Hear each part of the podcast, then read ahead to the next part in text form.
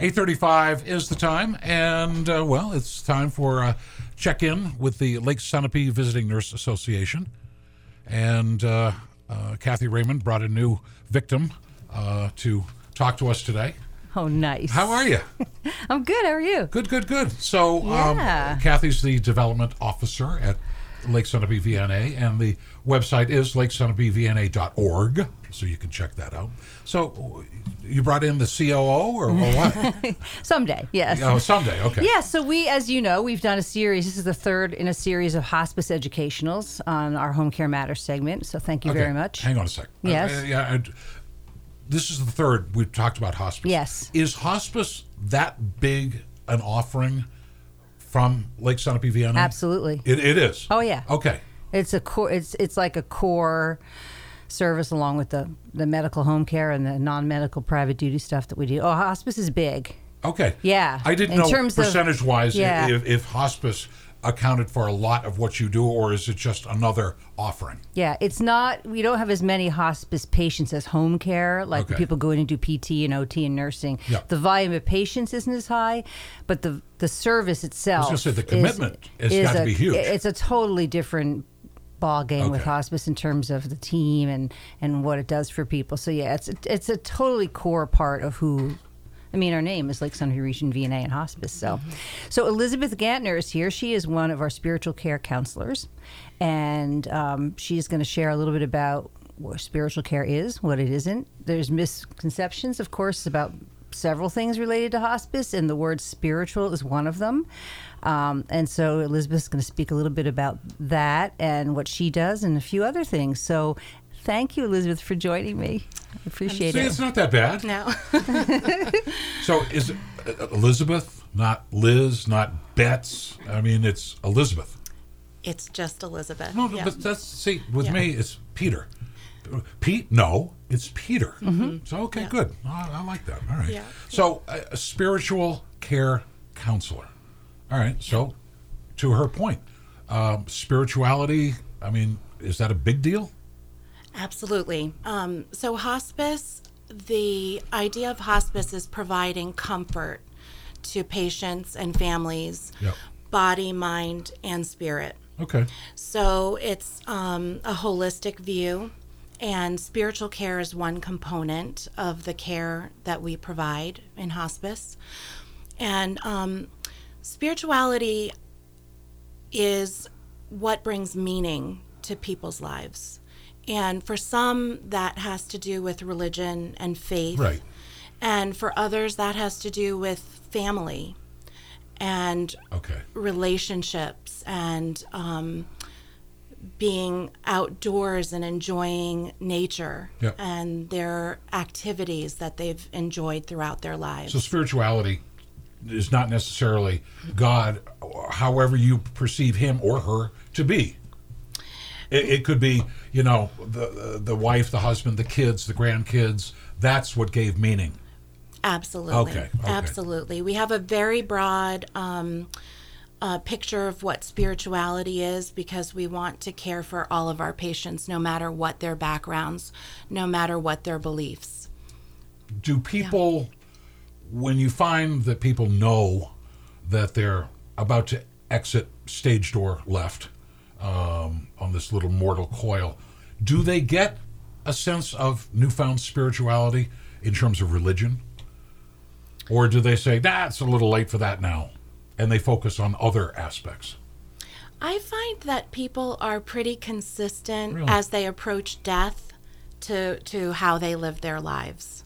Okay. Um, of course, that's just my own my Sure. own experience, but I, I think that people generally, if they've if faith and faith and religion have been important to them throughout their life lives, it will continue to be so as they approach the end of their life. But if it wasn't, uh, they're just replacing religion with uh, whatever brings them comfort in terms of familial relationships and things like that. Yeah, generally it's those things that we ultimately find most important, which which tends to be relationship, whether that relationship is with God, um, Dogs. uh, animals. Animals, are- yeah. Absolutely, absolutely. Animals lo- beloved pets are a big part of people's end of life. Are you kidding? I love dogs more than I love most people. I mean, so yeah, I get it, you know. Um, and I know a lot of people, their dogs are everything Yeah. to them. Yeah. Wow. And we, you know, as a spiritual care counselor, um, I definitely work with patients, but we, in hospice, the whole team, we work with the entire family. So it's a team approach of, of nurses, home health aides, social workers, spiritual care counselors, music therapists. Yeah. Um, and we all work as a team to support the patient and the family as well as one another. We support one another as How, a team. how did you end up in this particular endeavor? I, I mean, I, nobody wakes up one day. I think I want to deal with people just before they die. Uh, It's not something you. How did you walk into it? Well, to be quite honest, I felt led. It just something Really? hit me in my heart and my spirit, and I, I felt absolutely led. I have um, a master's of social work, Okay. and I also studied pastoral ministry at Boston College Okay. while I was doing my master's in social work. And um, when I started my social work career many years ago, we won't say how many, I thought, never will I, never will I do hospice. Really? Yes, never will I do hospice. And one day, I There was an epiphany here one day. Absolutely. What happened? Um, I was just looking around. I had stayed home with my children to take care of them for a few years, and uh, was getting back into my career. And I saw hospice, and the heavens opened, and here I am. Wow. yeah, it it just it's it's a very very special field. And the fact that you can actually think back to that moment and, Yeah. and realize Yeah. it had to be an epiphany. yeah, it was. Wow. Yeah. So I have a quick question. Sure. At what point in the whole process are you working with patients? Do you come in right in the beginning, right in the end? Are you there throughout? And then, yeah, the the follow up care maybe to the family after uh, the the client has passed, or you know, how does that work? Yeah, thank you for asking that. So it is a patient and family's choice um, as to whether they want to work with uh, social workers, spiritual care counselors, music therapists, um, and we um, we call and offer our services shortly after um, a family has opted for hospice and explain who we are, explain our role on the team, and offer to come in for a visit. And some people I visit weekly. Um, I listen to their stories, listen about their lives. Um, it's called uh, Life Review, and it is um, actually proven to improve mood, um, improve outlook. Um, it it um, gives people a sense of control um, and happiness and looking back at their lives and what they've accomplished. Um, so we do that. A lot of listening. With some patients, I'll be praying and reading scriptures. Others patients, I'll be laughing and telling jokes and um, hearing all about their escapades and just enjoying them so much. So, um, some people want to cry, and I'm there to listen, and others want to laugh and enjoy and talk about what brings meaning. So I can work throughout and be there until the patient um, dies. And um, after that, we continue to support the family for at least a year. We say 14 months. Sometimes we do more, and depending on the families, if they don't want it, sometimes less. We um, send out bereavement mailings um, to them, and we um, have volunteers who help assemble those. Um, so thank you to our volunteers while I'm here.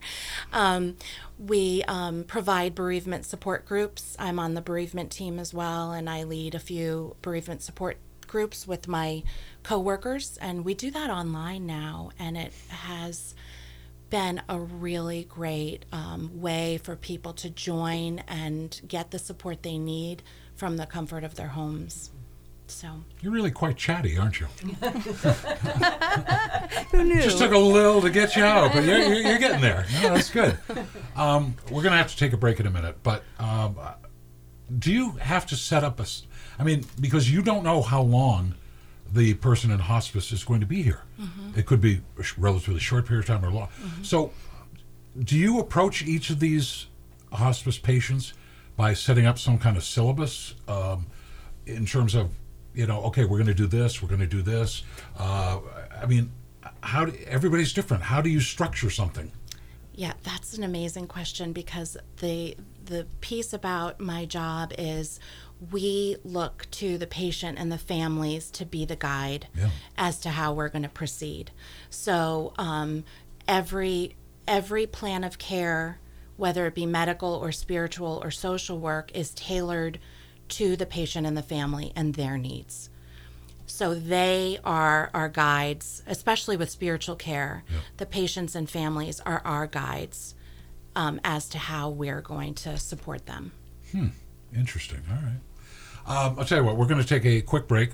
Going to be back with uh, Elizabeth Gantner and um, whatever her name is, um, the uh, development officer, the the, the Pay no one. attention to Yeah, that I woman in the corner. The, the one wearing fuchsia uh, today. uh, we'll take a break and we'll be back with more right after this.